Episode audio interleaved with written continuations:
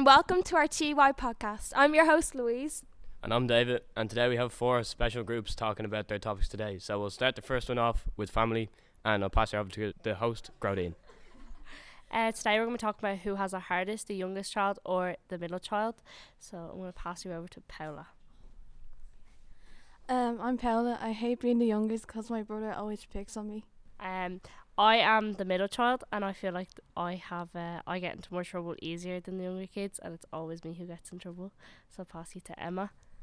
Um, I never got to be Mario when you were playing Mario Bros. And I was never player one.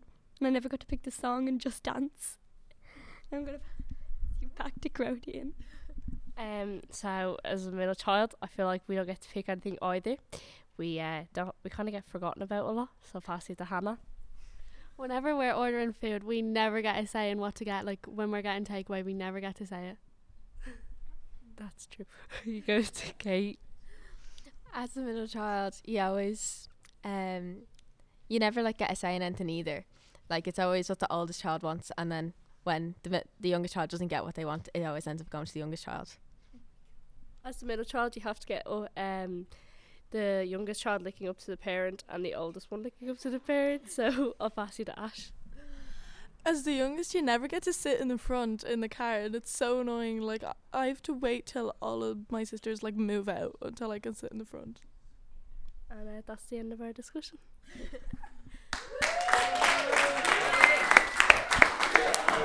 Yeah, really well done, girls. I can really relate to that as I'm the youngest person as well in my family, and I can get involved with that conversation. I'd say a bit more. I'll pass you over to Louise now. Yeah, definitely thinking the youngest is the superior sibling. We have our next group who is going to be talking about most embarrassing stories, and I can't wait to hear. Alright, so I'm Aoife, and I'm going to be telling the story of when I was over at my friend's house for her birthday.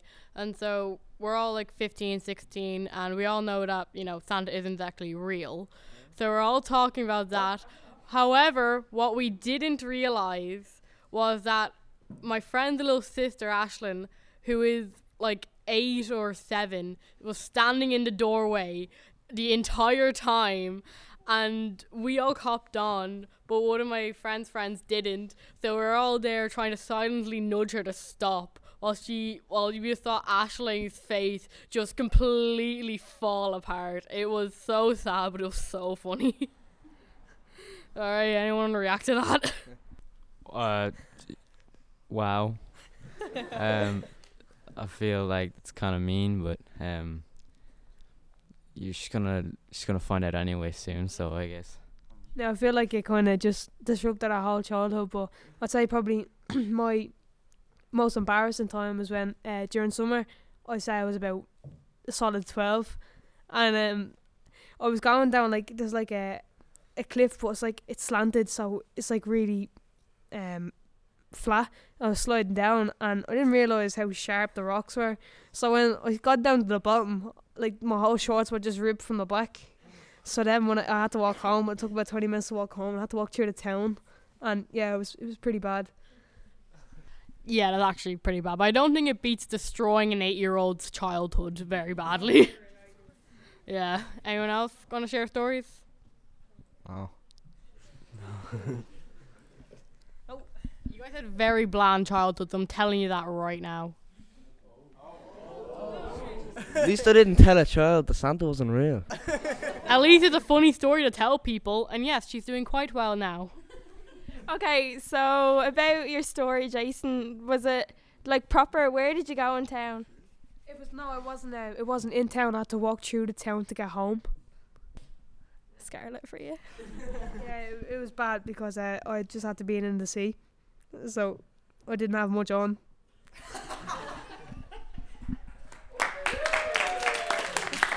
Thank you for those really embarrassing stories. Reminds me of some of my own when I was out shopping with my dad. He got into his car and I had my head stuck in my phone playing a game. And he got into his car and I was like, oh yeah, I'm just going to go into the nearest car. Opened somebody's random door. Opened it. There was a grown man sitting in the front seat looking at me. And I was looking at him and I just closed the door and I ran. Yeah, I have to say that's that's pretty embarrassing. But moving on to our next group, I'm sure it'll be pretty interesting. We have a couple of lads speaking about their idols, so I'll pass you on to Shane. Hello, uh, I'm Shane. We have a group here. We're all going to be talking about who we idolise and who inspires us to do the things we love. Uh, I'll pass you on to Sam here now. So my name is Sam. Uh, my personal idol is my grandfather Thomas Clark. He was a Gaelic footballer in the 60s and played for County Wicklow. He also won two senior championships for Kilbride and recently won an award of a lifetime achievement. He's been my inspiration since I was long, young. He was very supportive and I've always looked up to him. Thank you very much, Sam. Your granddad seems like a pretty good guy. Uh, my uh, idol is uh, Julian Edelman. He used to be a quarterback in uh, high school and college. He went to college in uh, Kent State University. He uh, then got drafted by the New England Patriots in 2009 in the seventh round and became a wide receiver. Since then, he became one of the best wide receivers. He has over 36 touchdowns this season, and and uh, he won Super Bowl, three Super Bowls, and won Super Bowl 53 and got MVP. Thanks, Ross. He sounds like a good player. My idol is Ronaldo, as he's a great footballer. He's he has won five Ballon d'Ors and many other awards, such as Goal of the Year 2017. He has a muscle mass of 50%, which is four times more than the average football player, average professional football player, and he has a 7% body fat. And in my opinion, he's the best footballer in the world. Hand you off to Aaron. I agree with you, Sean. Uh, Ronaldo is the best footballer in the world, but my idol is Juice WRLD. He was my favourite American rapper, but sadly he passed away last Sunday, just six days after his 21st birthday. Uh, his music was inspirational, and hopefully there will be more la- rappers like him. Uh, hi, I'm Alex. Um, my idol is XXXTentacion because although he has done wrong in the past, he tried to become a better person and help others every day. The closer you listen to the lyrics of his music, the more inspirational I find them. Unfortunately, he was murdered just over a year ago, which is very sad, but it was just the wrong place, wrong time. Um, thank you for listening to our uh, section of the podcast. That's pretty amazing, guys. Thanks for sharing that with us. I'm sure that they're brilliant people. Uh, pass you on to Louise. Um, so next we have a group talking about skill football and stories about that. So take it away. Uh, hi, I'm uh, Luke McCarthy, and uh, I'm here today with my group to talk about uh, school football from first to fourth year, the good parts, the bad parts, and uh, the managers to go with it. So I'll bring you over to Sean now.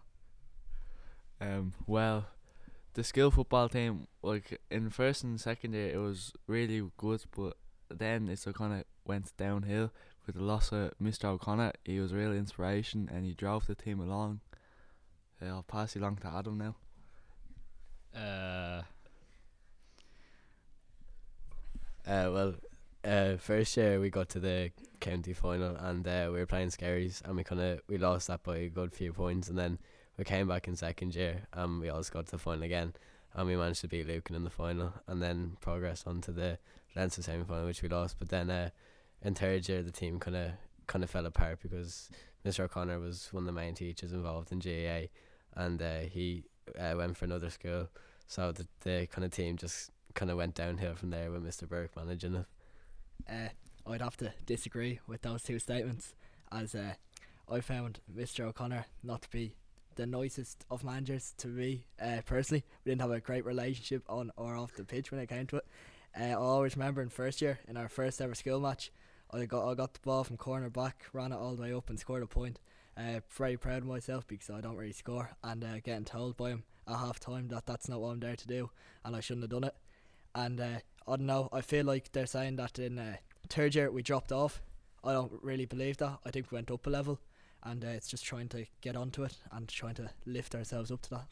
Uh, what about skill football now? How are you guys doing?